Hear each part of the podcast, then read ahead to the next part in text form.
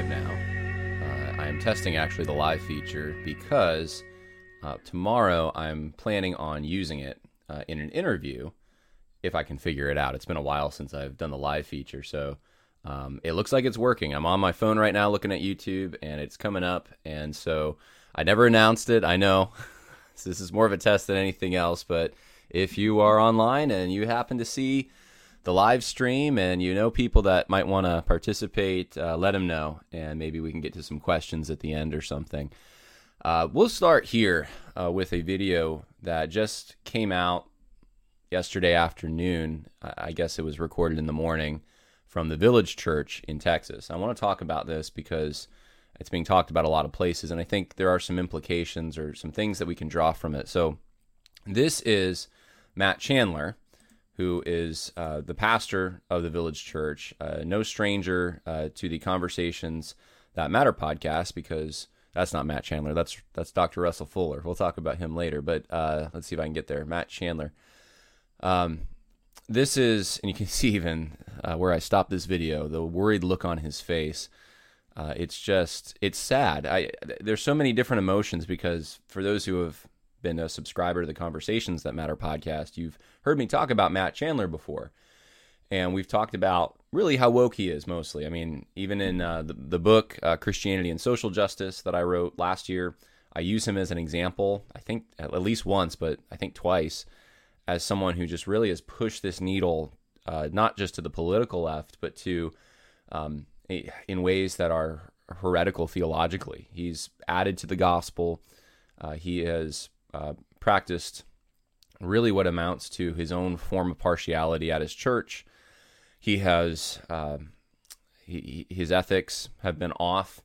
He he has misdiagnosed social ills because he's reading them through this uh, this standpoint epistemology lens that he thinks gives him special privilege. We've talked about him many times. There's been many examples out there, and and and here he is. And, and it's just sad i think partially for me because i've, I've seen all of this. It, it's like a train that you know is going to go off a cliff and it's just it's sad when it finally does. And, and this may be that moment i'm not sure but uh, he was instrumental i know in the lives of many of my friends. Not so much myself. I, I really didn't listen to matt chandler. I never actually cared for matt chandler personally. People probably wonder john who do you like you always talk about these people. You say like, well, I never really was into that. it's it, it's partially true. I'll tell you like John MacArthur. I listened to John MacArthur. I always liked John MacArthur. Still like listening to John MacArthur because it, it's just so informative and biblical. Um, on social stuff, I did there. There's a lot of Doug Wilson stuff that I read uh, over the years and appreciated um, uh, on political matters and social matters. I, I, haven't really read his theology stuff, but uh, on um, I'm trying to think who else that I, have really been touched by that I can still say, you know, I still I, I glean from. Uh, I, I like Mike Abendroth stuff, No Compromise Radio. I'll listen to his podcast now and then, but that's more of a new thing. Dr. James White, I listen to a lot of, probably almost more than anyone else. Dr. James White, and then before him, Todd Friel. I listen to so much of that. So it's not like I'm just. I just want to let people know it's not like I, I'm critical in, in like uh, hypercritical in a way that I have just never listened to anyone because they're never good enough. That's not true at all. They're, they're, I'm actually willing to listen to a lot of people. Matt Chandler, though, isn't just another guy. A lot of these woke guys happen to be guys that even before people knew they were woke, I wasn't that into them for whatever reason. Matt Chandler's one of them. But I had a lot of friends, and I think he did actually positive. Uh, had a positive positive influence in some of their lives because he was the one that made them realize more often than not this was the doctrine, uh, the doctrines of grace uh, theology. Um, they understood better predestination and, and election, all of that. And Matt Chandler was the guy that helped help with that. And and some of my friends uh, who were into Matt Chandler, I think, were used to a, a style of preaching that I wasn't as used to because they were in more charismatic churches, and Matt Chandler just appealed to that. He he was able to kind of bridge that gap, and so I I've actually looked at him before he went woke. I looked at him pretty positively, though I wasn't really that into his preaching, I, I thought, well, he's he's a good influence on, on my friends and people I know. And to see him go from that and, and, and being known for that to now kind of being known for being woke and now just his reputation is changing now to one of corruption, mishandling sex abuse cases, all of that.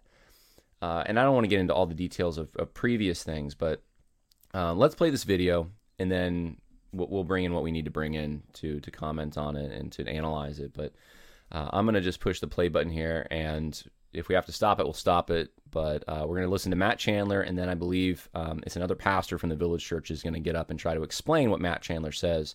It's very confusing. It's almost like an HR worker analyst, someone that was using focus groups maybe to come up with the best words to use and how to phrase things came up with this statement because it's just so diplomatic but it's just you don't know what was said. A lot of emotions are communicated but not a lot of facts. Here we go. Father i love these people.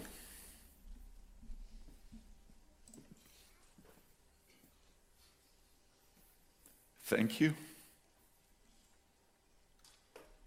for giving them to me and me to them. I think I started at the wrong place. Let's start at the beginning here of this. Here we go. It's harder seeing you. Several months ago, um, a woman approached me um, outside here in the foyer. Um, she had some concerns for how I was DMing on Instagram with a friend of hers. Um, I, I didn't think I had done anything wrong in that. My wife knew that. Her husband knew that. Um, and, and yet there were a couple of things that she said that were disorienting to me. Um, and so I immediately um, came in the room. I found chairman of the elder board, Jason Swords, found Josh Patterson, other lead pastor, and said, This is what this person just told me. Uh, and then I went home Lauren wasn't with me that night. I told Lauren, this is what was said to me um, tonight. Um, from there, uh, the elders began to look into because that's what they're supposed to do. Uh, because we cannot be a church where anyone uh, is above the scriptures and above the high heavenly call uh, into Christ Jesus. And so they looked into um, the, the conversation between me and um, this other woman uh, and they had some concerns. Um, and those concerns were not that our messaging was romantic or sexual, it, it was that our conversations were unguarded and unwise. And because I don't ever want there to be secrets between us, the concerns were really about frequency and familiarity. We believe in brother sister relationships here.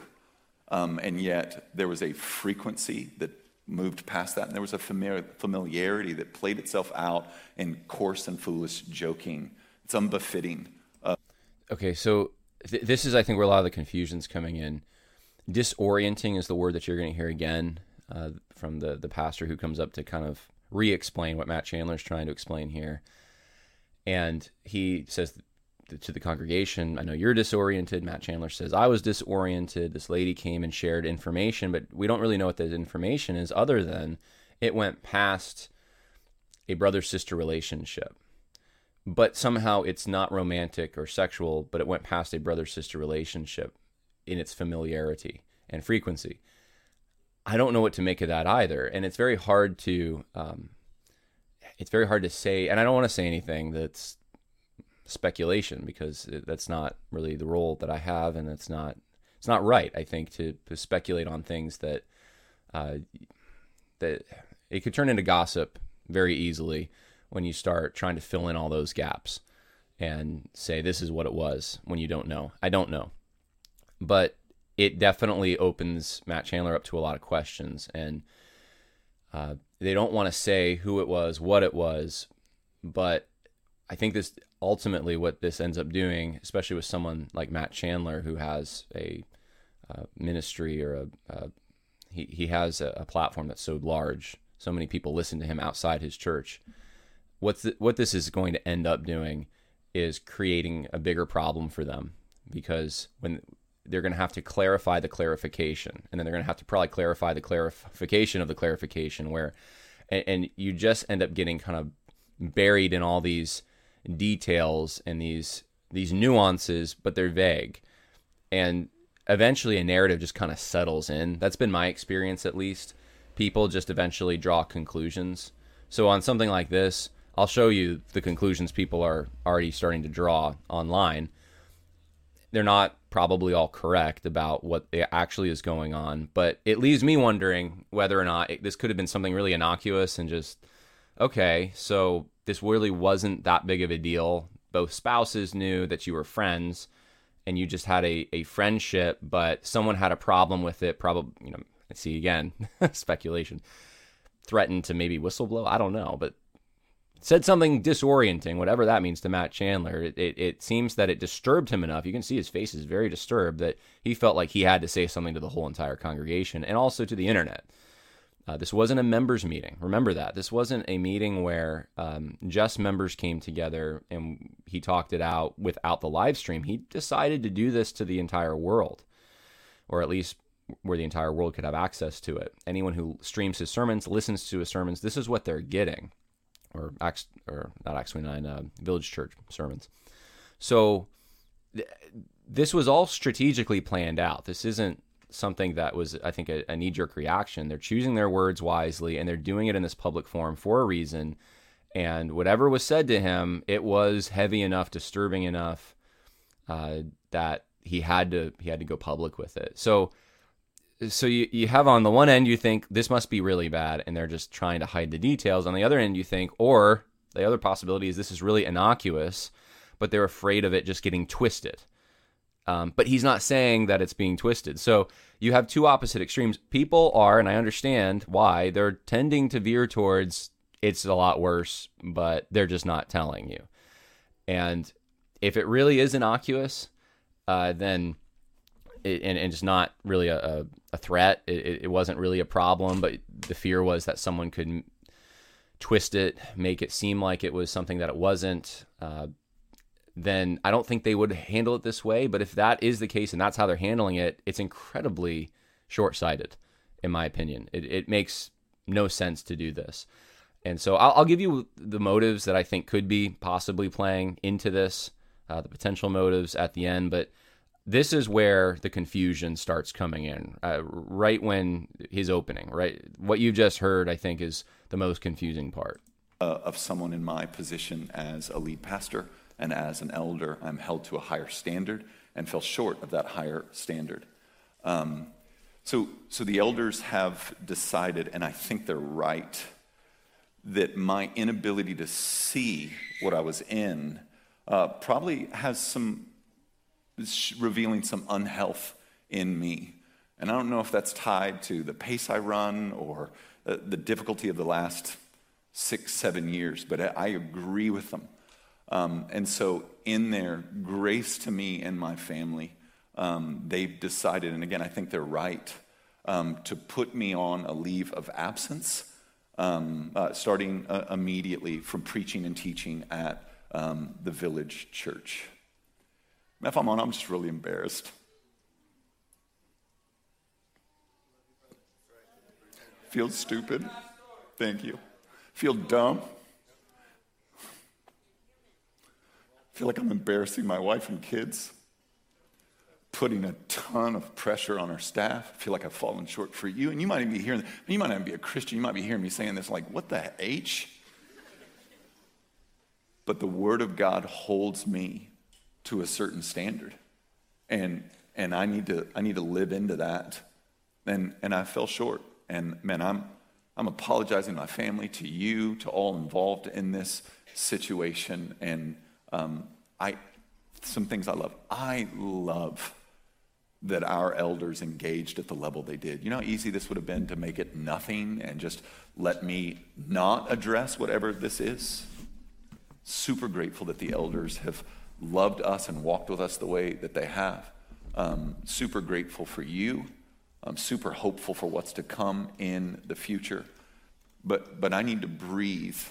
Uh, and that's both discipline, both discipline and development. Um, and so, man, uh, in time, forgive me. I love you. Eager for the other side of this, whatever God has for us. And so let me pray for us, uh, and then Josh will step in. Now, I think I must have fast forwarded past the part where he starts this off saying he plans to be the village church pastor for 20 years to come. So whatever this is, he doesn't think it's bad enough that he has to permanently step down or he can't pastor there anymore. But he also says it's disqualifying, and he says that a number of times. This is disqualifying. So I want to just read for you. Let's go uh, to Titus chapter um, 1 and uh, read for you some of the qualifications for being an elder uh, that might pertain to a situation. Uh, what we know of this situation, which we don't seem to know much, but we know it has something to do with a inappropriate relationship between a male and female. So it says that um, in verse, uh, let's see here. Let's go to verse. We'll just start at the beginning here. Man must be above reproach. It's verse 6 of Titus 1. The husband of one wife, one woman man, literally. Having children who believe, not accused of dissipation or rebellion, the overseer must be above reproach as God's steward, not self willed, not quick tempered, not addicted to wine, not pugnacious, not fond of sordid gain, but hospitable, loving what is good, sensible, just, devout, self controlled, holding fast the faithful word, which is in accordance with the teaching, so that he will be able to both exhort in sound doctrine and be able to refute those who contradict. Um, so don't, don't be rebellious, don't be an empty talker, a deceiver. Uh, when, when you go through this, the the thing that stands out to me obviously is the one woman man and wondering you know i think that's what everyone's wondering if this violates that. But there are other things here that i'm open to. It could be that uh, this coarse jesting he mentioned was not in accordance uh, with the qualification um, to uh, some somewhere in, in, in this these uh, these principles of not being self-willed, quick temper, quick tempered, pugnacious, uh, not loving what is good. You know, so, somewhere in there, these are more general character traits, and maybe Matt Chandler is saying that's where there's been a violation. That's where I don't meet the standard because there was these jokes that I told. I don't know how to make sense of the frequency and the familiarity thing, other than the only qualification in here I see is one woman man. You, you can't uh, be a uh, you, you cannot be someone who is giving the attention that's meant for your wife to someone else. So I don't know what to say other than it seems like something like that happened, whether it was sexual in nature or whether it was emotional in nature. Um, it, it was something that his wife deserved from him that he was giving to someone else. That seems like a logical conclusion to draw, but we don't seem to have all the information. But that that is what I think people are going to pick up from this, and understandably so. It's it's a reasonable thing to think that.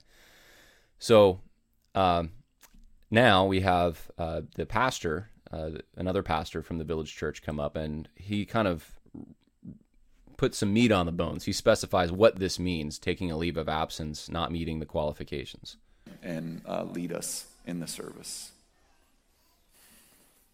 I'm going to skip past his prayer here.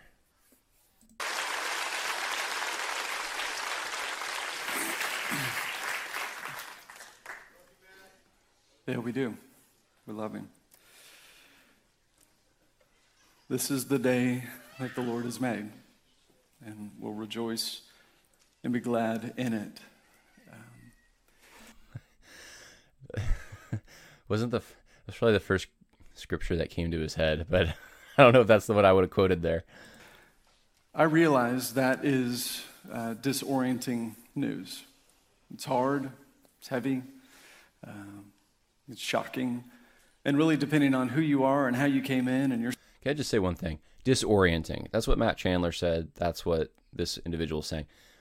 Disorienting means confusing. It means that you couldn't get your bearings, that you were you were given information that you just didn't know how to categorize because it was so outside the scope of what you're used to dealing with or what you what you know and are familiar with.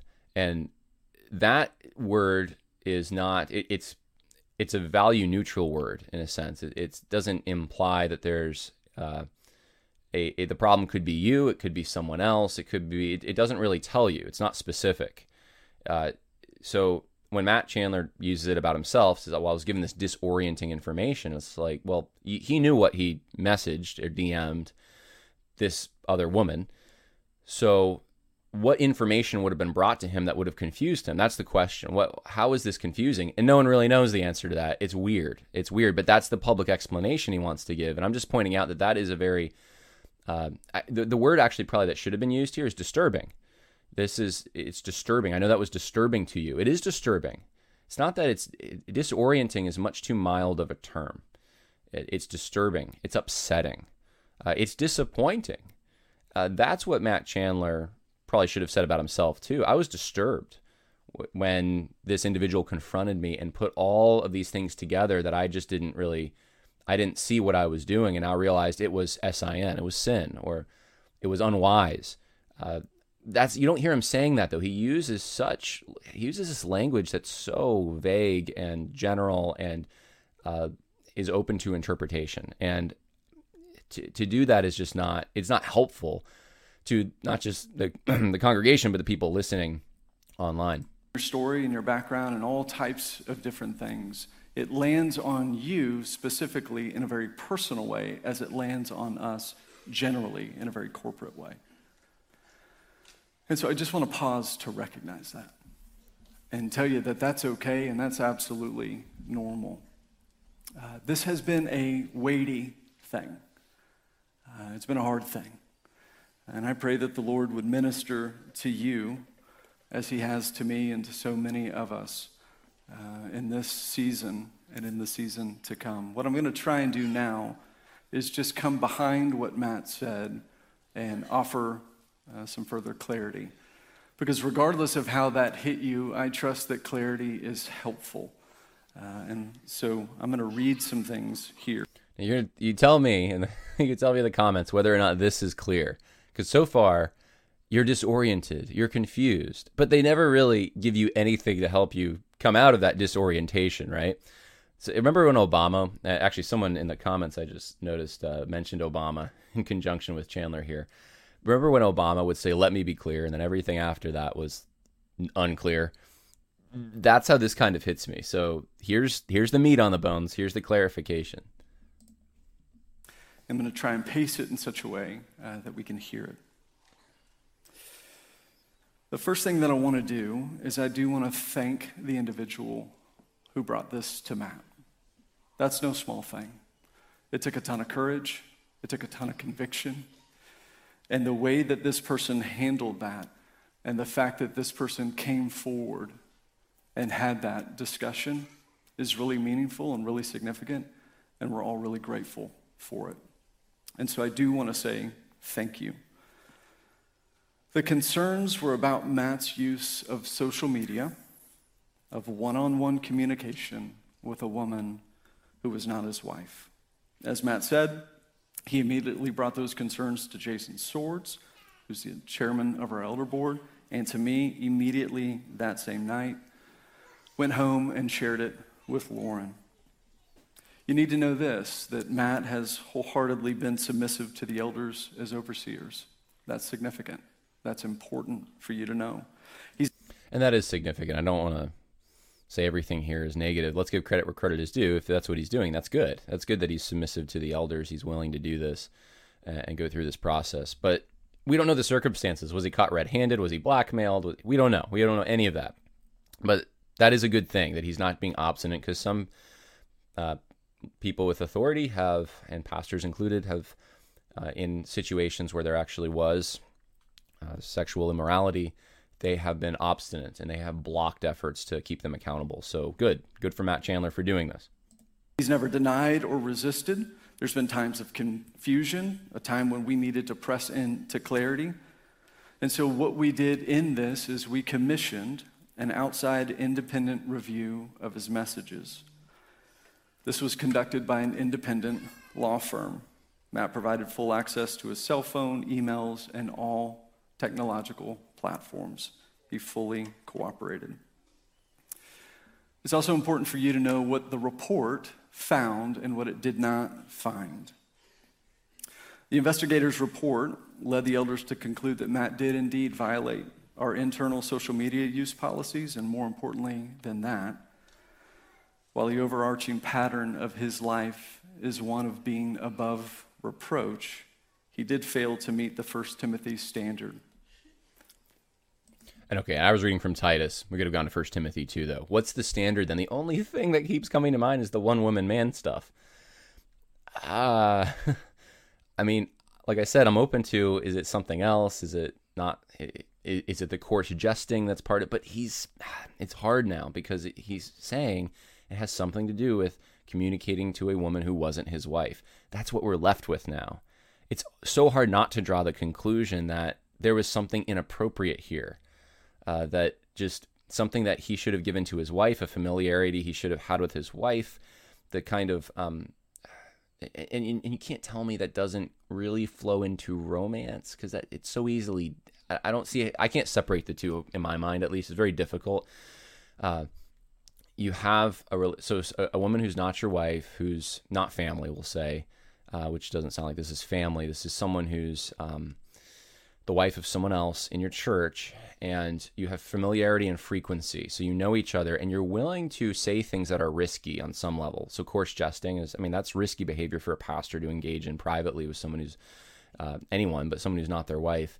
There's there's a comfortability that they've established with one another, a trust that's been built of some kind.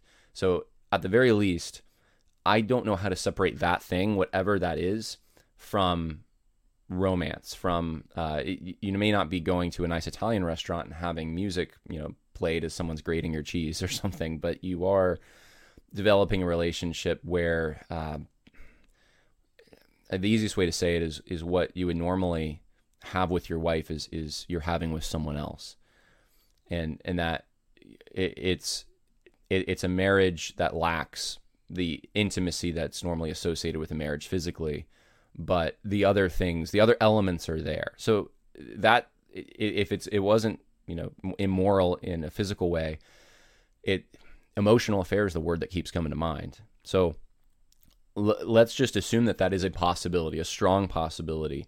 Uh, if it's violating, you know, the one woman man, that it means he had another. There was another woman. There was another woman. How how else do you read it? uh, it's just they're not saying it though, but it's like with all the pieces, how do you not draw that conclusion? I don't know how not to. And I understand why people do it. I'm so open to it being another disqualification from from First Timothy or Titus, but it, it's uh, not looking good for an elder being above reproach here in this instance. As Matt said, we're strong pro- proponents of brothers and sister relationships. We believe in those because we believe the scriptures affirm those. It matters to us to fight for that in the best kind of way. But there are boundaries around what's appropriate in these kinds of friendships, and a pastoral role requires greater awareness of those boundaries. In this case, the frequency and the familiarity of the messages crossed a line. They revealed that Matt did not use language appropriate for a pastor and he did not model a behavior that we expect and that you expect a leader of our church to have. But I want to be clear that the elders believe that this behavior was not disqualifying of an elder, and it did not rise to a level that would warrant more severe discipline. Don't know what to say. It wasn't disqualifying, but he's disqualified. This is the guy supposed to making who's supposed to be making it clear. And we start off with he did not meet the standards of First Timothy. He was not above reproach. He didn't have a brother sister relationship. It was past that. It was it was in violation of the biblical uh, qualifications. And yet now we hear well, there's nothing disqualifying. Now maybe what he meant is permanently disqualifying. In other words, there's a restoration process, but that's I wish he would have said it. That's not what he said. He said there's nothing disqualifying here. So now you're left with more confusion. And we'll talk about I know people in the comments section are talking about this law firm. We'll talk about that in a moment. The investigators of the report concluded that this was not a romantic relationship and it was not a sexual relationship. That's important. The report also confirmed this kind of direct messaging communication was a unique case. There were no other examples like it. The woman who Matt was messaging with did not request the independent investigation, but she did cooperate with the investigators and shared messages with them. We're thankful for that. We're trying to keep certain information confidential because we do want to honor her desire not to be in the spotlight. It's also important for you to know that she's certainly free to speak if and when she chooses to do so. So while the elders believe that this did not rise to the level of disqualification, we do hold elders to a higher standard because the scriptures hold elders to a higher standard. Matt's leave of absence is both disciplinary and developmental which allows him time to focus on growing greater awareness in this area. He needs it. How long will that time be? The elders have laid out some expectations for Matt and will dictate the timeline for his return to the pulpit. The health of our church is our top priority, and we're committed to assisting and development for care for everyone involved, including Matt. Our desire is to create time and space for Matt to be able to focus on his development. He's not going to be doing that alone, it's in cooperation and in collaboration. We want to pull him in to be shepherded, to be cared for, and not to push him away. Matt desires this as well. And Lauren, you know this. We love you, and our aim is to continue to care for you and your family in all of this. Church, I hope that you know this that we're blessed with a strong team of pastors, ministers, and staff members. Uh, they have shouldered a lot and they will shoulder a lot, and we will continue forward in this season. If I look around and think about what the Lord is doing in us and among us, there's no doubt that Matt's presence in the pulpit is strong and the Lord speaks mightily through him. He is not the only man here. Uh, and our church family has been blessed, supported, encouraged, lifted up, ministered to by dozens and dozens of other leaders, and that's going to continue. We'll walk through this season together. I know you have questions. I know you need to process. You should have questions. You will need to process. That's normal, that's expected. Let me give you some pathways for processing and questions. Uh, we always want to point you to our care department. We have a care email. If you have questions, comments, concerns, and you're not quite sure who to go to, this is a place that any. All right, we're going to stop right here. Uh, okay, so I'm more confused and more disoriented.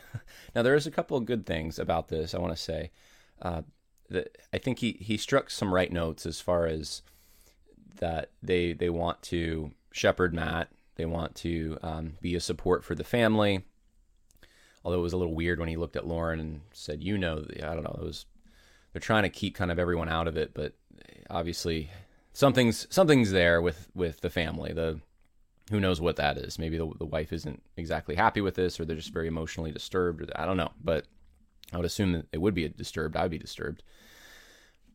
But he he does strike some right notes as far as uh, trying to emphasize the plurality of elders that they have, and that this uh, this this can be handled. The the confusing part again is just though he's disqualified, but he's not disqualified. It, there's totally different narratives that are being attempting to be interwoven with one another here that I just don't think you can reconcile. Like which one is it? He's if he's not disqualified, then what are you doing? If he is disqualified, then what are you doing? it's like either way, it's there, there's a middle ground that's being treaded. And again, this this was not something they did at a members meeting. This is something they're doing for the whole world to see, and uh, that's also, I think, I mean, maybe it makes more sense if you're at the village church. Maybe someone, if you're from the village church, I doubt there's many people left at the village church listening to this podcast there was at one time. Uh, I'm, I think there was uh, people who came out of the village church who would share things with me about how terrible, uh, terribly woke it was becoming, um, anti-police and the whole rest of it. But I don't know if there's anyone still there who would be listening to. But if there is, you know, maybe clarify for us. Maybe someone from the village church can say this is why it made sense to us if it did, and not to other people listening. Uh, the the reaction to this, though, is somewhat predictable. Uh, let me show you that. Um, so here is here are some of the. Um, I'll erase myself so you can see. I just looked last night when I first heard about this. Um, I uh, I was actually at the uh, the county fair. I'll tell you about that a little later. I had actually a pretty good weekend, but uh, this was the the reaction I saw just on Twitter. I just wanted to see what are the top tweets or yeah, and Twitter's not the only place. Twitter Twitter's tend to be tends to be more of a, leftist dominated echo chamber in my mind. So the, this is like how the left probably is going to treat this more, in my opinion. If these are the popular tweets that were going around, but but this is what they were. You had Boz Tchividjian, who uh, really big with the caring well stuff in the SBC. Uh, he said, after listening to this statement to the congregation, my educated guess is that there's much more to the story, not in a good way. Time has a way of bringing forth the whole truth. Oh, and at the 27 30 minute mark, you can hear the congregation applause for him. I've been told they also gave him a standing ovation. So gross. And I, I have to say, I, I, don't know. I don't really disagree with him so much. It's kind of. Uh, I don't know if I, I, think it's as gross as he thinks it is, but it's it's weird. I would say weird rather than gross. It, it's just it's like I feel I'm disoriented. I feel like I need um more information. Uh, then you have uh, Jonah Harris. Now, I don't know who Jonah Harris is. We're not related, as far as I know. Maybe we are, and I don't know it. But there's a major issue with Matt Chandler not publicly apologizing that he put that woman in an extremely inappropriate position. He had power, position, and authority. Here we go. This is, you start hearing the Me Too stuff coming out. You know, he had power, position, and authority, and she she didn't. So this is what he did. Sliding into her DMs, he, that's what he did. He slid into her DMs. Like, we don't have any information about. We don't know what happened in a way that was concerning enough that he was confronted in the church lobby. This apology centered himself and completely erased the damage done to this woman on the other side of the exchange. Well, we don't know what damage was done exactly because we don't know exactly we don't know what happened. It's just so there's a lot of assumptions behind this. This is not adequate, and I know many will say you will never be satisfied with anything he says. This is not true. As a sister in Christ, it's imperative that we hold our leaders accountable to modeling true repentance. I hope he and his family find uh, healing it through radical transparency, radical transparency. I want to focus on this for in a moment. This is where the law firm comes in. This is where the this is the tie to what's happening in the SBC and waiving attorney-client privilege. This is the part of the Me Too movement that is destroying organizations and and churches included in this. All right, but I'm thinking about the woman and her friend who did a very scary uh, thing confronting a very powerful man. Side note, um, him being disoriented better not have led him to being a jerk outside the lines of narcissistic zero to the friend in the lobby. She's playing on something Matt Chandler said that was very harsh, I think a few years ago, where he talks about people who criticize Village Church and do it anonymously being narcissistic zeros. So that's what that reference is. But this whole thread is uh, loaded with assumptions of things we just don't know. We can't possibly know. I don't know whether he slid into her DMs. I don't know. She might have been the initiator. Who knows? Um, I don't know exactly what took place here, but uh, the woman and her friend did a very scary thing. I don't know if the woman did or not. It sounds like her friend was the one that had the problem. It doesn't. It, we don't have any evidence that the woman in this case had any problem. So there's all these assumptions, and all the assumptions point towards one thing: Matt Chandler is guilty. Why? Because he has power. He is the one with a position of authority. Therefore, he has to be the guilty one. And it doesn't, it's so narrow, this narrative, it does not allow for the idea that there might be complicity with this woman. There might be complicity with people who don't have the same positions of power, quote unquote. Uh, and really, the power they're talking about is institutional power, positions in organizations, that kind of thing. So people can have power, by the way, and not have an organizational institution. So there, there's so many flawed assumptions uh, to this. One of the things, though, she says is through radical transparency. How can he make good? How can he get into the good graces of the Me Too people? Radical transparency. So you have Matt Chandler handing his phone over.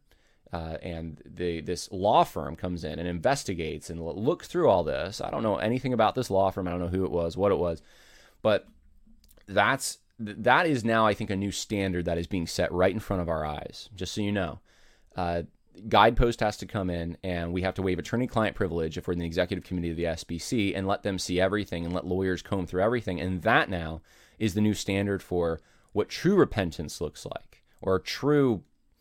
I don't I don't even know because sometimes the people that are doing this don't say they have anything to repent for, but it's like it, it's to absolve themselves or something to, to make themselves look spiritually having the higher ground. They hire these these firms, often secular, to come in and then they they come clean with everything and they they are submitting themselves to another standard generally. It's another group uh, that might be biblical, might be not. I would say mostly probably not. Guidepost certainly wasn't. But they're going to come in and they're going to evaluate and make sure that you're actually above board, that you uh, pass the test. And I think the deception here is Christians think that they can pass the test. They think that if they do this kind of thing, I'm speaking broadly, not just about Matt Chandler, I'm saying that they think that this is the pathway and that they'll be able to somehow, their good name won't be tarnished. They'll be able to retrieve it from the abyss. They'll be able to uh, show how good they are because, after all, they were willing to go through this. I'm telling you though, these reactions, this is a very popular one on Twitter right now. And I don't even know who Jonah Harris is, but uh, these reactions are showing why this isn't possible because what she's saying is he hasn't done the radical transparency. He, he's given his cell phone over to a law firm, but he still hasn't done the radical transparency thing because he hasn't come clean with all the details to everyone else.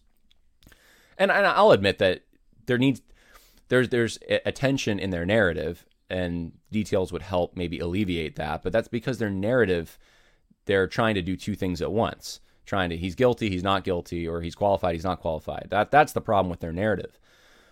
But there I'd, I'd say most situations you don't want to come clean with every detail. If there was a sexual uh, sin do you want that person let's say coming forward with every single detail? And now let me read for you what uh, was sexted to me on this like no obviously not. It, it's enough to know this violated scripture i was in sexual sin i repent um, what you know what I did was you know I, I, I it's my fault I'm guilty and you don't have to have all the intimate details of that nor is it it's shameful to speak about the things that, that are done by them in secret. You don't need all that uh, but you do need at least enough. And that's so they're not giving you enough but yet the law firm here gets gets access to the entire phone. And i'm wondering if this is going to be moving forward if if this is the new standard. I think it is. I think that's what's forming right in front of us. That anytime there's even an accusation, it doesn't have to be a true accusation. There's just the possibility that something might have happened. Well, show everyone your underwear drawer. I mean, open everything up to them for an investigation. Make sure it's the secular authorities too that come in and they they are invited in. It's not like a police investigation where you have to comply because there's a criminal issue or something. No, it's even the most minute things, you pay the money, you finance this for these secular organizations to come in. And uh, this, you know, they, they talk a lot about the elders being in charge, and, and this is an elder run church and stuff. Um, but and over spiritual things, the elders have authority, but it's not the elders that are.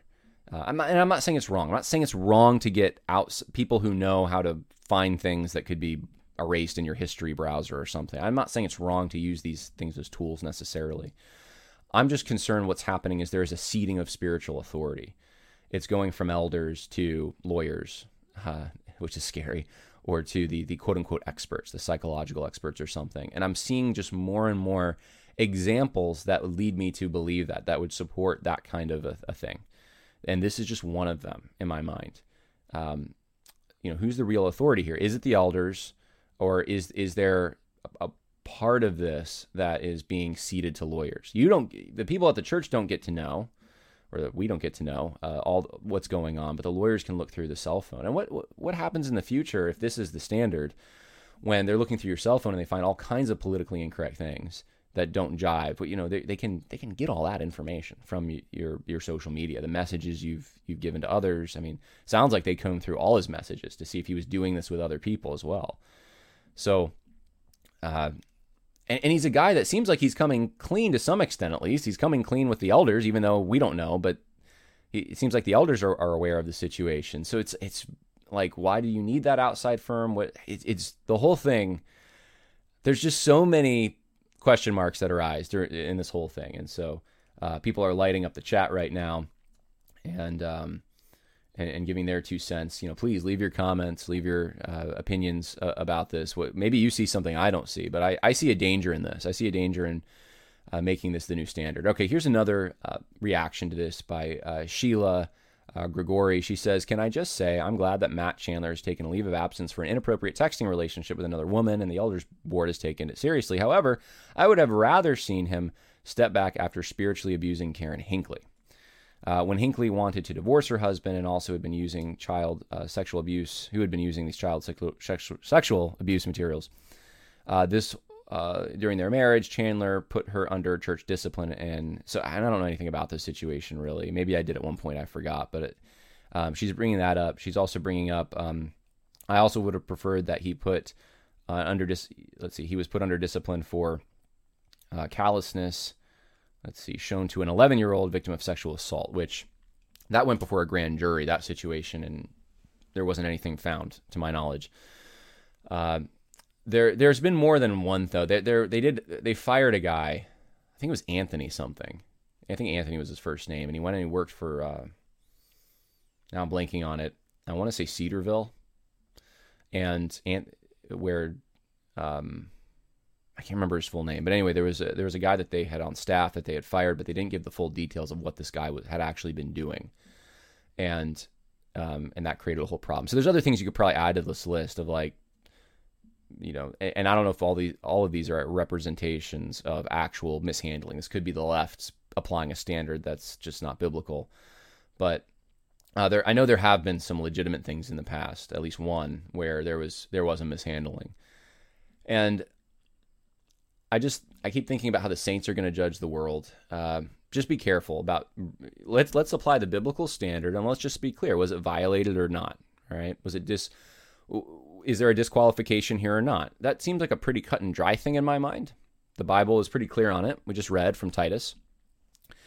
Uh, bringing in the lawyers, bringing in all all the other authorities, the psychologists or whoever the authorities in the world are supposed to be. That is the Trojan horse that I see that I, I might be looking back 10 years from now and saying, oh, yeah, I remember this was one of those examples of how we got here. this Saints will judge the world, but we're letting the world judge the saints. Who knows? Who knows? Uh, that's the situation, though, at the Village Church right now, and there's more questions than answers. But I don't see how, with the left, which is the group that Matt Chandler has appealed to with all his quote unquote racial justice stuff, I don't see how they are going to accept him anymore. I think that's a this might be the kill shot, to be honest with you. You can't violate any.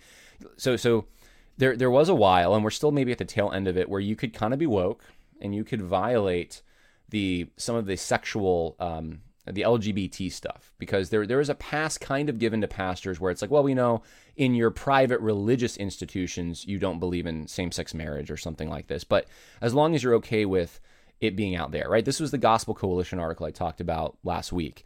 It's like we we have to accept it out there. We have to so they have rights too, but just, you know, we won't marry them in our church, that kind of thing, right? So there was kind of this pass given to pastors like that pass is temporary at best so we may still, in some ways, the woke even may extend a pass to pastors. Like, well, we know that the you know the Bible says this, but uh, you, you have to go halfway with us at least. At least you know be sensitive to LGBT people by making sure that you let them know that you know they can have these desires, they just can't act on them or something like that. So that put that issue on the shelf. That's still in a transition. But the Me Too and the BLM stuff, you could be whole hog on one of them and say, man, I'm total BLM. If you violate me too, it doesn't matter what you've done for BLM in the eyes of the left. If you were, and vice versa, you know, you could be whole hog me too and violate BLM and say, I just don't see the systemic abuse with the police or, you know, or the way our history is taught or whatever. And you're done. And I think that's what is going to happen and is happening with Matt Chandler. It's like he can be as woke as he wants to be on race related issues. He's never going to gain their favor uh, maybe a few people here and there who are personal friends, but it's it's. I think he's done as far as that goes. Uh, and uh, so that let that be a lesson to everyone who wants to be woke out there. Uh, that uh, you cannot satisfy them. The slightest uh, violation is going to do this.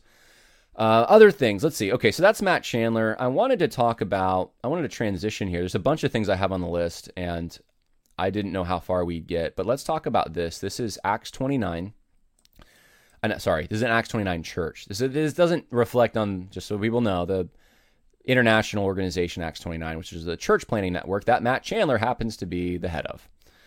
And I wonder if he's stepping down from that. I would assume so, if he's stepping down from being a pastor for a while. But this is a, a church that was planted, but that is sponsored somehow by Acts 29.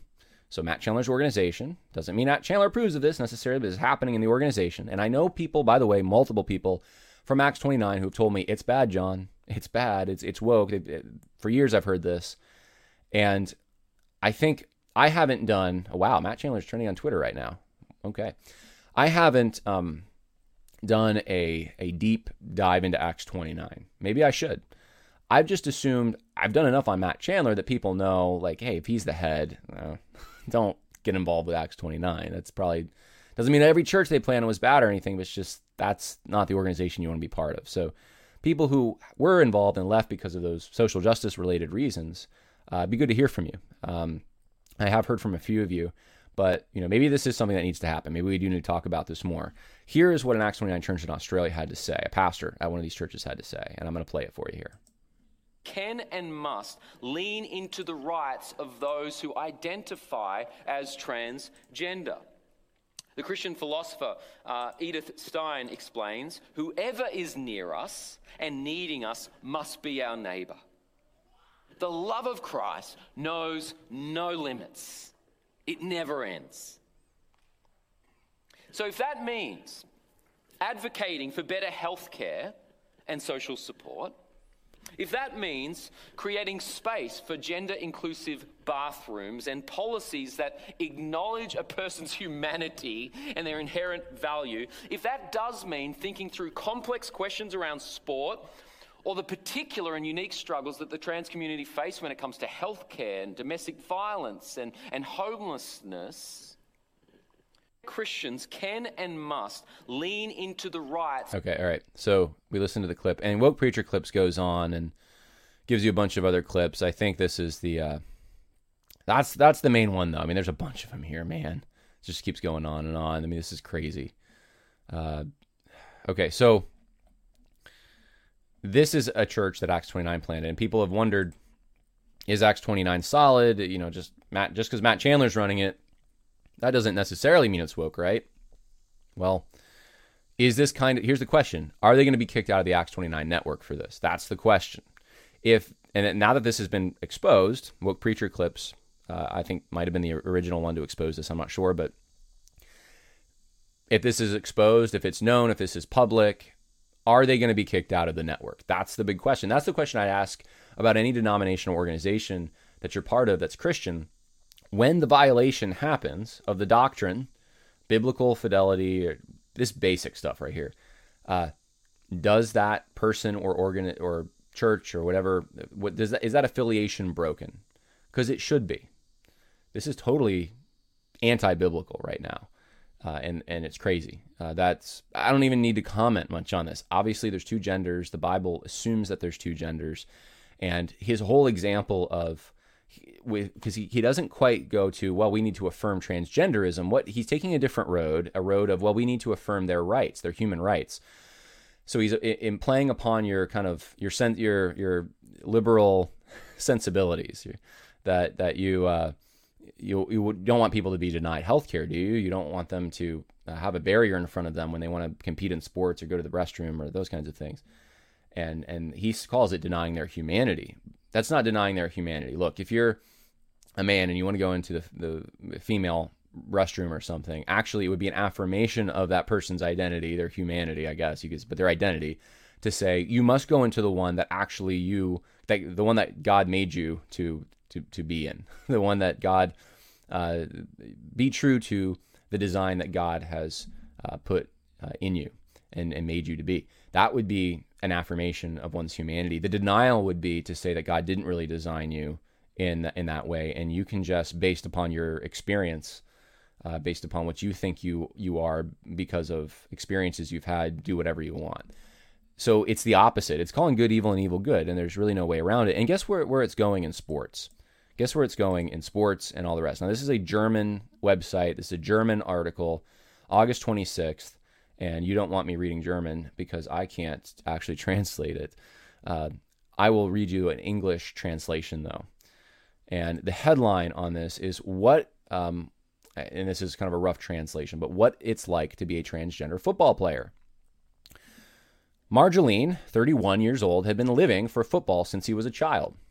But finding a team where she, it says, feels welcome, where her participation does not go against the rules of the KNVB, is not easy, which I guess is their league there for soccer. We would call it soccer in the United States, football internationally. The alarm clock uh, of um, Marjeline uh, 31 goes off every morning except on Sundays at 3 o'clock. An hour later, she is in the bakery where the facade still shows the boy's name that she received at birth. Customers are now used to the new Marjeline, uh, or rather, the Marjeline that she always was. Marjeline that she always was, but of whom she has long thought she had to hide it. Two years ago, she went into transition and finally got the coveted V in her passport, which I guess female in her passport. In the stores, she handed out birth announcements. That year, she also was also registered as a woman. Um, it was icing on the cake. Football is everywhere for Marjeline. So here, here's where you have the problem of assuming that gender is just a social construct. That why does she here's the question. Why does she feel the need that she has to go make an announcement publicly? Why does she have to change her passport? Why does she if it's just this internal decision that she should be fine with internally then none of that stuff should matter. She's not losing out on anything. But she has to do it because it's a social construct. She needs societal recognition now and it's it's society that was keeping her uh, her back but her experiences have let her the, the pronoun the, the articles using is her uh, the, the they've let her. it's it, it's a he. Okay, it's a he. Um, so I'll I'll I, I don't I feel confusion myself reading an article like this because I start using the pronouns they're using. It's not right though. It's a he. We're talking about a biological man, and you don't figure it out until like the second paragraph. That's who you're talking about. He uh, is uh, was born a man, and through experiences, through you know understanding more, uh, you know, his role and relationship to society, whatever the case was, figured out actually he is a she, and now society must recognize that fact. And so that's the whole thing. And part of society recognizing that fact is he wants to compete with girls in football. But it's not just girls his age. Let me read for you. Marjeline has not played football for 16 years, not only because she, it says, has a lot of pain in her hips, possibly result of the administration of female hormones. Great. But especially because the league does not allow her to play in a team that otherwise only consists of girls younger than 20. He's 31. My passport says I'm 31 years old, but I don't feel that way. I'm full of hormones and I feel like a 15 year old girl. The league is afraid that I'm too strong to play with and against young girls. That's not the case. And you can't judge that from a chair in Zeist, which I guess is the city where the league is. And so Marjeline invited the Football Association in a letter to come and have a look at a training. You will see that the happiest girl in the world is playing a nice game of football with her team. Of course, I should have come out with this much earlier, but if you live in a village in Drenthe, uh, that's what you do last. In that same letter, she wrote, it says he wrote, to understand that it can be confusing to an outsider that the age on her passport, I'm just going to try to substitute pronouns at this point, all right, because I'm getting annoyed on his passport is differed different from the age which he identifies. I have the misfortune of being born that way, and of course I should have come out with this much earlier, but take it from me, if you live in the village that he lives in, that's what you do last. So it's they're they're bigoted. That's basically the insinuation. Playing in the only woman's team of Lease is not an option for Marjeline. So, so, so the whole thing is he's being discriminated against. Football is survival, it says. She, she, he experiences not playing football as torture. So the psychologist who guides him during his transition recently said that he is on the verge of burnout. Sports can be an important outlet for people in transition from man to woman or vice versa. And so the psychologists now have the moral authority to tell the football league basically, you're causing torture, torture to this man who's not allowed, 31 year old man who wants to play with 14 year old girls. Oh, man. Uh, so, because this is not about the Premier League, I'm not a good player, he says. All the more surprising was the surprise when a foreign transfer beckoned last year. Until recently, Marjeline uh, drove a car through West uh, Westerbork every Saturday to sell freshly baked croissants and other products. On one of those mornings in the moving supermarket, he received a call if I wanted to come and play in Italy, but I don't speak English at all. I've never been outside the Netherlands for a, he says, for a girl like me. Going to Lice, or Lissy, I don't know how you pronounce it, Lice, is quite an undertaking, and I have the bakery, so I didn't do it. And so, um, let's see. The, basically, the point of the article is like not everyone's a bigot because this league in Italy said that he could come play for them in the way that he identifies himself. Well, this is just crazy, uh, obviously, and this is where this whole logic is going. So if you have a church like this Acts 29 sponsored church in Australia that thinks this caving to this is just part of affirming someone's humanity, then why not do it across age? Why not do it across all kinds of other uh, identities? 31 year old playing with 14 year olds. I don't see how that could go wrong, especially when it's a male 31 year old. And I mean, I, I can't see how there would be any injuries created by this. I mean, come on. This is insanity.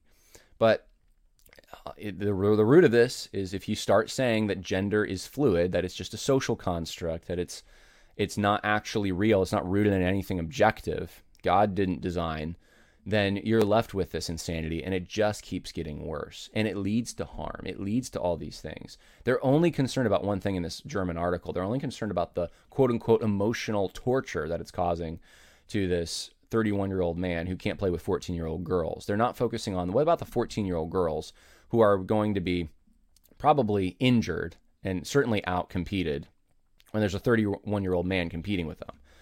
That's that that's no one cares, right? Because that's just that you see is the result of a bigoted society that denies humanity. That is horrible. That that's this prejudice, uh, and so you can't have that. So it's I uh, I don't even have the words. It's so insane. But when you have Christians caving to this kind of thing, I mean, if Acts 29 doesn't cut ties with this church, then it, it is so obvious to me that they're they're going to end up being complicit in this to some extent because they're not policing the people who violate their own statement of faith, which this is a clear violation of anything remotely biblical, and and and then then they're the ones that are responsible for giving cover to people introducing the ideology that leads to what we just read. So uh, let's let's talk about let's see. Uh, there's a couple things.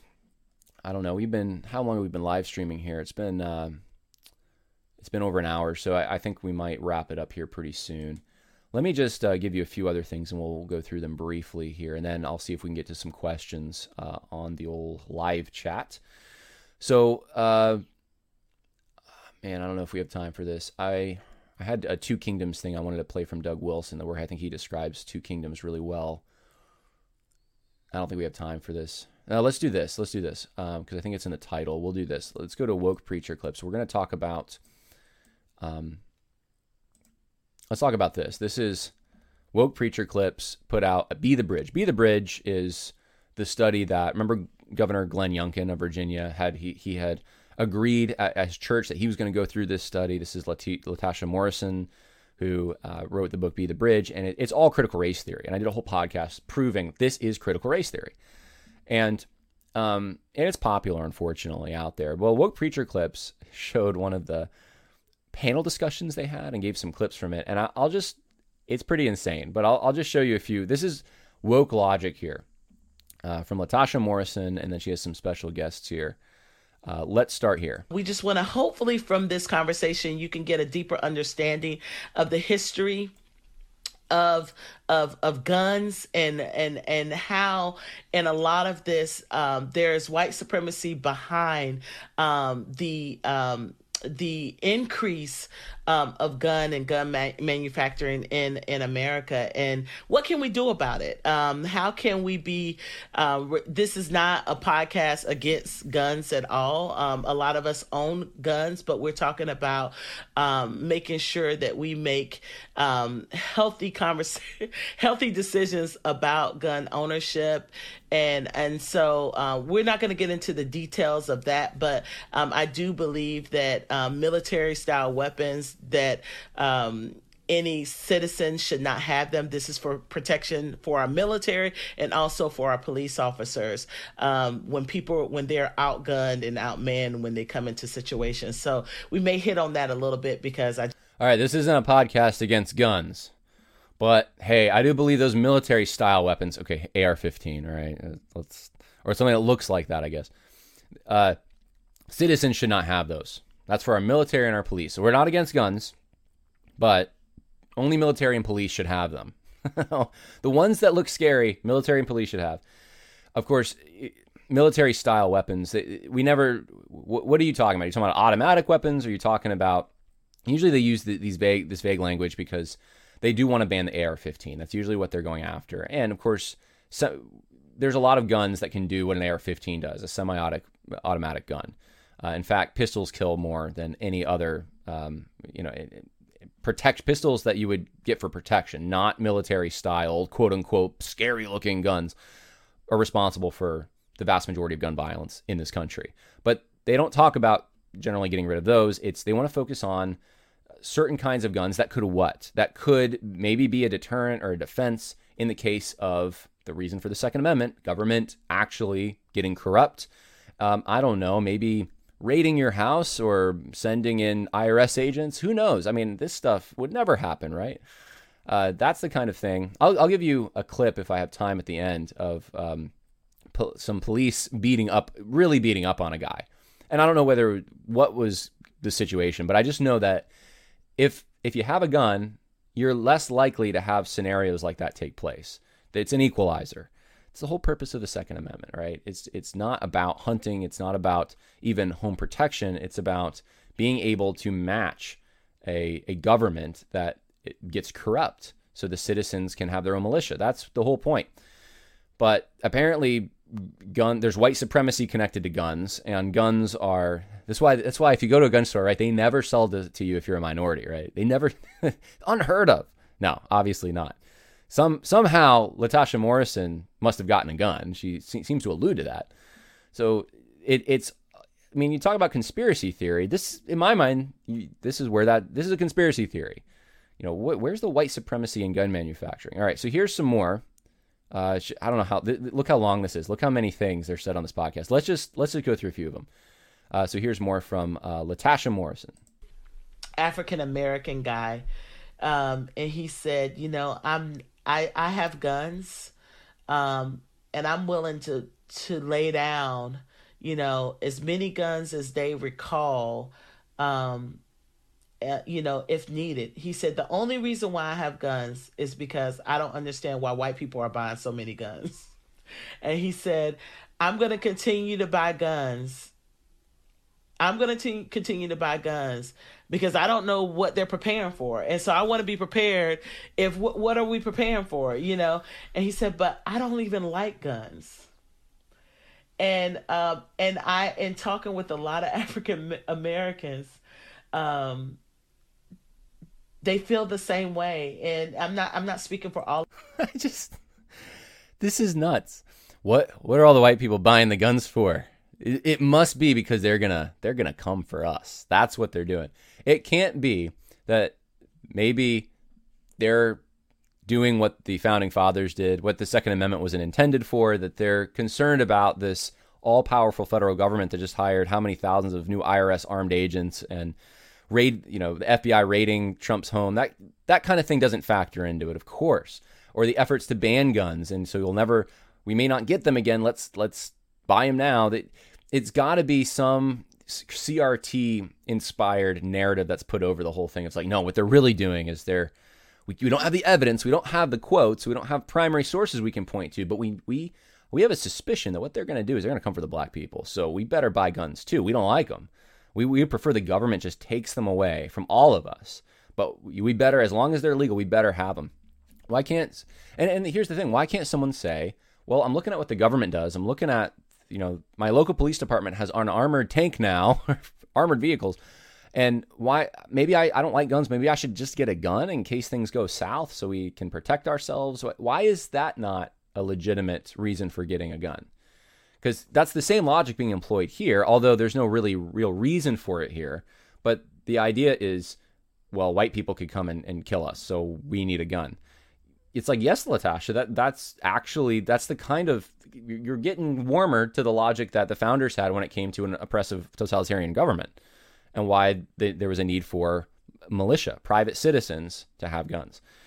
So um, I think it's it's conspir it, it's unfounded conspiracy, but it's like if that's your motive and that's why you want to have a gun, sure, you have a right to get a gun. You can get a gun.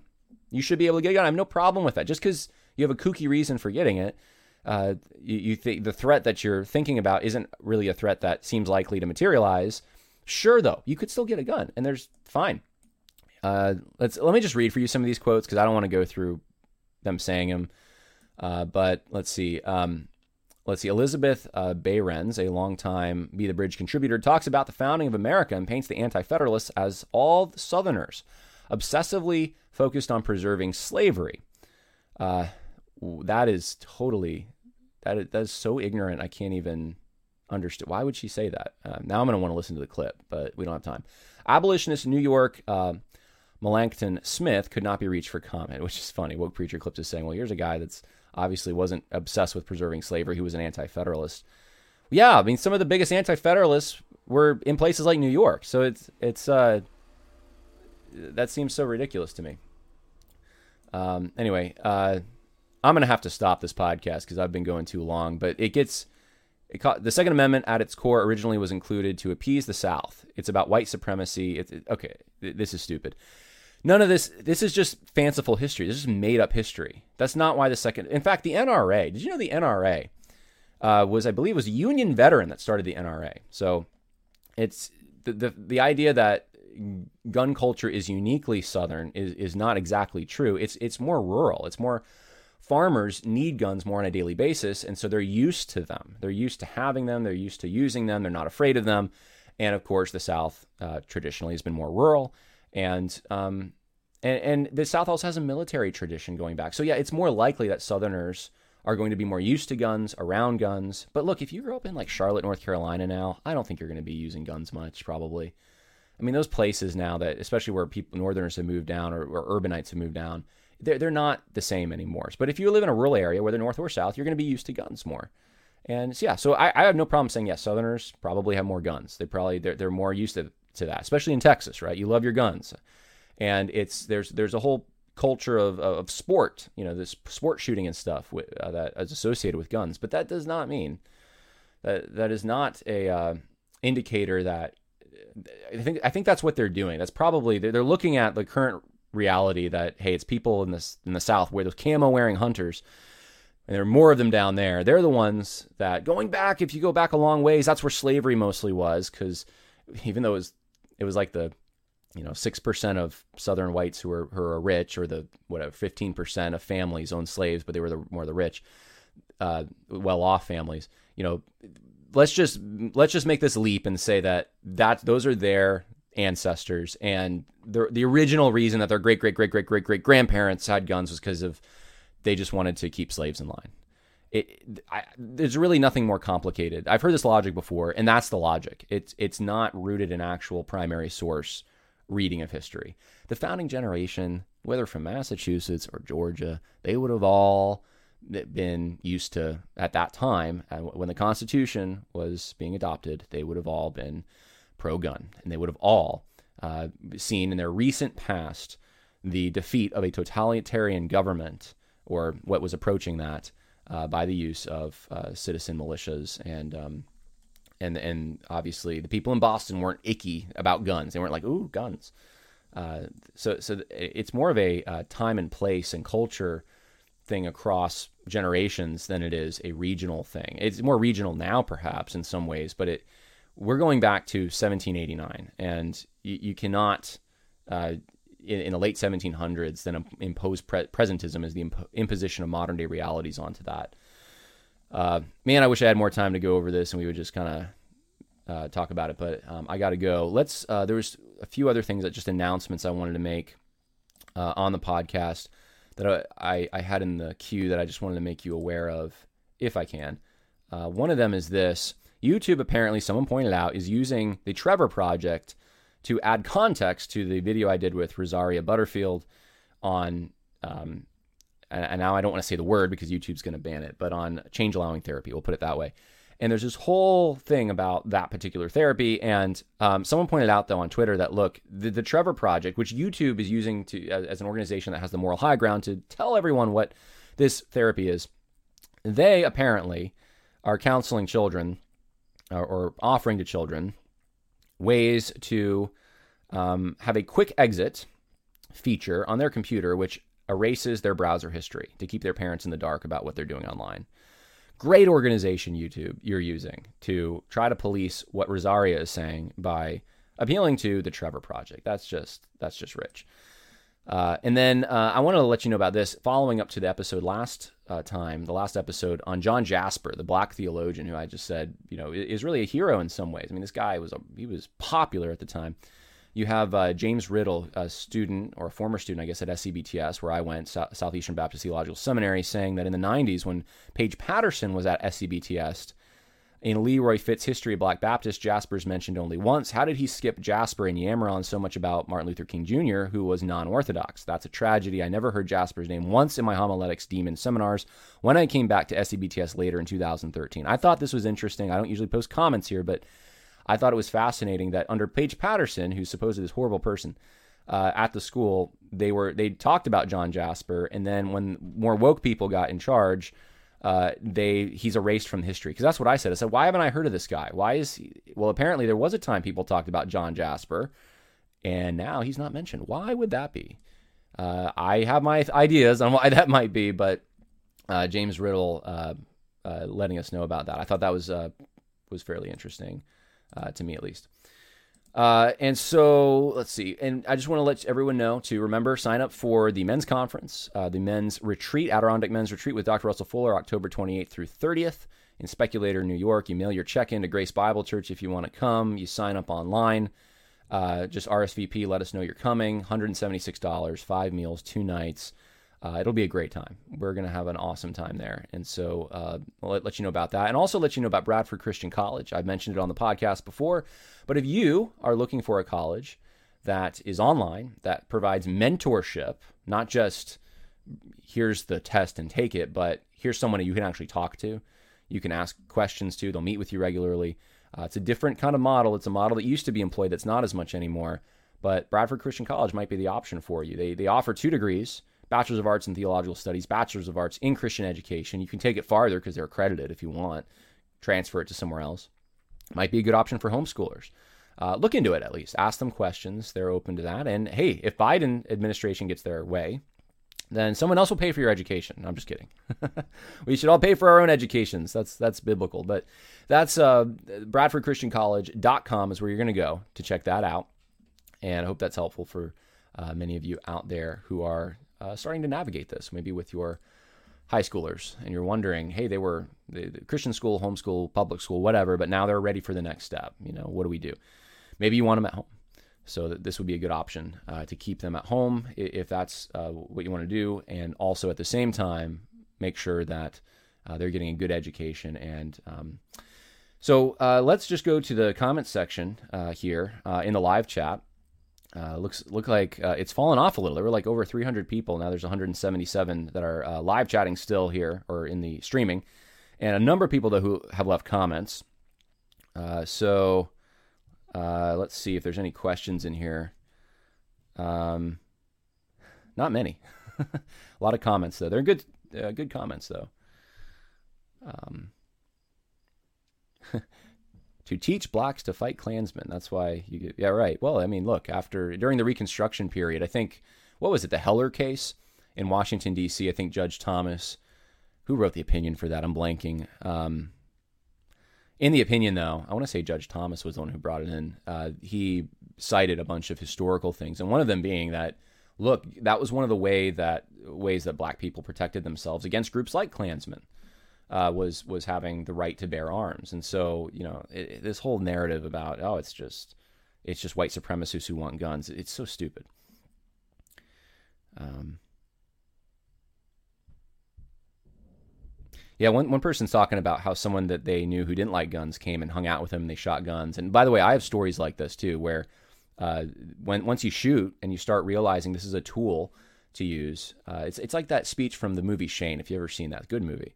That a gun is a tool, and it's as good or as bad as the man who uses it. And I actually had that experience with someone uh, from uh, Long Island. A, a, friend of mine uh, actually was an atheist. Uh, a friend of mine who's an atheist, uh, Jewish kid, actually grew up in Long Island. Didn't know anything about guns. And I invited him upstate, and we went to the range, and he loved it. He just loved it. And now he, I mean, he loves shooting and not afraid of them at all. And, and that's, I think, a lot of it too. You, you just got to get over some of the, the things you've been told about them. And it's like driving a car in some ways. I mean, you get in a car, it's very dangerous. It was scary. You could die in a car accident, right? But you, you learn to drive and you learn to get over that fear.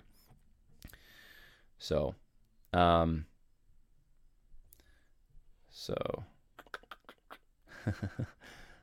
some, some funny comments in here too. Well, Someone pointed out to me that Acts 29 is an affiliate rather than a denomination. Yeah, and I know that. It's not a denomination, it's an organization. And if I said denomination, I was misspeaking. I don't think I did, but uh, yeah, you got to get that's going to be the test in my mind. If Acts 29 decides they're going to keep a guy or a church that is having uh, saying things about transgenderism that are affirming, then then that's the end of it. So, uh, one last check here. Did Chandler leave the faith yet? That's so. Yes. Um, as as as far as I know, Matt Chandler. Um, I've said this before in the podcast. I believe he's a false teacher. I believe that he has added to the gospel, and I put um, a, a, a, citation of that in the book Christianity and Social Justice. If you want to go pick that book up uh, by John Harris, you can go to Amazon, but you can also go to worldviewconversation.com, and I talk about this. And I think that uh, in addition to that, he's also promoted things that undermine the authority of the scripture, like uh, standpoint epistemology, uh, definitely politically on the left, no question about that. Um, do you have general thoughts about what the healthiest movement denomination networks are out there right now for individuals and churches to join? That's a hard one. Uh, I have a lot of thoughts on this particular question. I can't share them all right now, but I'll say this in brief. I was expecting a lot of alternatives to pop up, and I don't think a lot of alternatives have. And there are reasons for it, but uh, I would check out, you know, not it's not for everyone, but check out the IFCA. It's an association that is taking an active steps against social justice. Um, I've heard things about the Fire Network from a pastor out in uh, Nebraska saying it's it's a good organization to be part of. Possibly check it out. I don't know. Um, I don't have any you know, really association with them, but that might be a good one. Uh, unfortunately, the Evangelical Free Church really isn't an option in my mind at this point. Some people thought it might be, it's not. The Southern Baptist Convention, obviously, people know where I stand on that. PCA is kind of a mixed bag, but uh, I'll put it this way: if I was in the PCA right now, I might try to fight, but it, I wouldn't be looking at the PCA as a place I'd join if I was new and looking for good places to join. It just that would not be an option in my mind, you know, unless you want to just commit your life to political battles uh, instead of doing ministry. And I know there's going to be a certain amount of battle you have to have in you if you're going to do ministry, but uh, man, it, how much of time is that going to suck up? That's the big question. Um, other th- other people are putting other options in here. Uh, they're saying G3, the uh, PRC. I'm not uh, exceptionally familiar with the PRC. Um, the yeah G3 though is not. It, it's an association you can kind of have, but it's I, I don't look at G3 as it, it, There's a network I know. There's a network component to it. I would say that that might be a place to look in your local area. If there's maybe some like-minded churches, it might be an option, but it might not be too. It's it's kind of broad, and it's it doesn't function as it's a loose affiliation. We'll put it that way. It's a very loose affiliation. Uh, unfortunately, you're you're not going to get you know, the missions contacts, the things that you would normally expect from a denomination or an association, even. I don't know that you're going to get those as much from G3. You could go to a conference and try to network, but whereas like the IFCA, they have like their they train chaplains. That's what I'm talking about. Like you can actually get your chaplain certification through them. You can uh, go. They have their own missionaries and that kind of thing. So, um, yeah. So so anyway, the other people are Fellowship of Independent Reform Evangelical Churches. I'm just not familiar. I'm not familiar with, with that organization. There may be some ones that I'm just not familiar with that are good out there. Uh, sometimes, though, unfortunately, people will tell me this is a great one. I'll look into it and I'll be like, I don't. Did you see all the woke stuff over here? So you just got to be super careful. I'm super careful about putting my name behind something or recommending something because I've been bit before a little bit. I've been burned when I have said this looks good, and I had someone, sometimes even in the organization, saying how they're taking active steps or they're great, and then I find out later what they've actually been doing, and, and I'm like, I can't, I can't support this organization, so I'm super careful. People also ask me schools, and I'm like, well, you know, Southern Evangelical Seminary has taken steps against wokeness. I don't know of other schools who have taken overt steps. It's uh, seminaries, I should say. Um, Appalachian Bible College seems to be a good college in my mind because I just know people there who have told me what they're doing in their departments to take steps against social justice. So I'm I'm positive about that. But there's probably good schools out there, but man, I just I would have to see. I always ask the same question. I say, look, if it's a denomination, a school, whatever, send me their statement against social justice. And um, normally I don't get an email back because it's like they don't have a statement against social justice. And I'm like, well, in this day and age, there's going to have to be something in your statement of faith somewhere. There's got to be something to to hedge against this this, this corruption. That's uh, that's actually all right. One last question, then we we need to end it. John, do you have any idea when church membership started in church history? Thanks. In the 30 seconds left on this podcast, uh, well, it's it's as some people would tell you it's as old as the apostles. Uh, but if you're talking about a formal church membership in which someone takes a class and passes, you know, some kind of a barrier that's created an intake where you talk to the pastors or whatever. Uh, I'm not exactly sure when that would have been implemented, but I'm sure you're talking about hundreds of years. It's not. Um, there may be certain versions of that that are more recent, but that idea of vetting people, um, normally, I think baptism would be in normal societies. That would be the thing. One of the challenges today, and this is why I think church membership has become more of a formal process, is you don't have people living in the same community their whole life. And if you, on a smaller scale, the way the world used to be up until recently, when you had smaller towns and you had people who grew up in the same town their whole life, when they became a Christian, they went and they got baptized at the local church. You know, they you knew who they were. The vetting was already kind of done for you. It's very hard today to vet, and so people have to be more intentional about it. Uh, so anyway, any problem with nine marks? Yes, that's for another podcast though. Uh, nine marks has definitely taken the woke route, unfortunately. And I think we're going to do a podcast here soon where I'm going to go through like the top 10 articles or something on Nine Marks website that are not good. But we will do it at some point. Anyway, God bless everyone. I hope that was helpful. I never did talk about my weekend at the county fair, unfortunately, uh, a few hours at the county fair and other stuff. But I'll have to save that. I'll have to save my personal stuff for another time. I know some of you love hearing about that, but um, unfortunately, I have to get to some personal stuff now, working on my house because my dad is here to help me. So uh, I'm gonna have to run. But uh, yes, Lord willing, later in the week, uh, I'll give you some personal update stuff as well. God bless.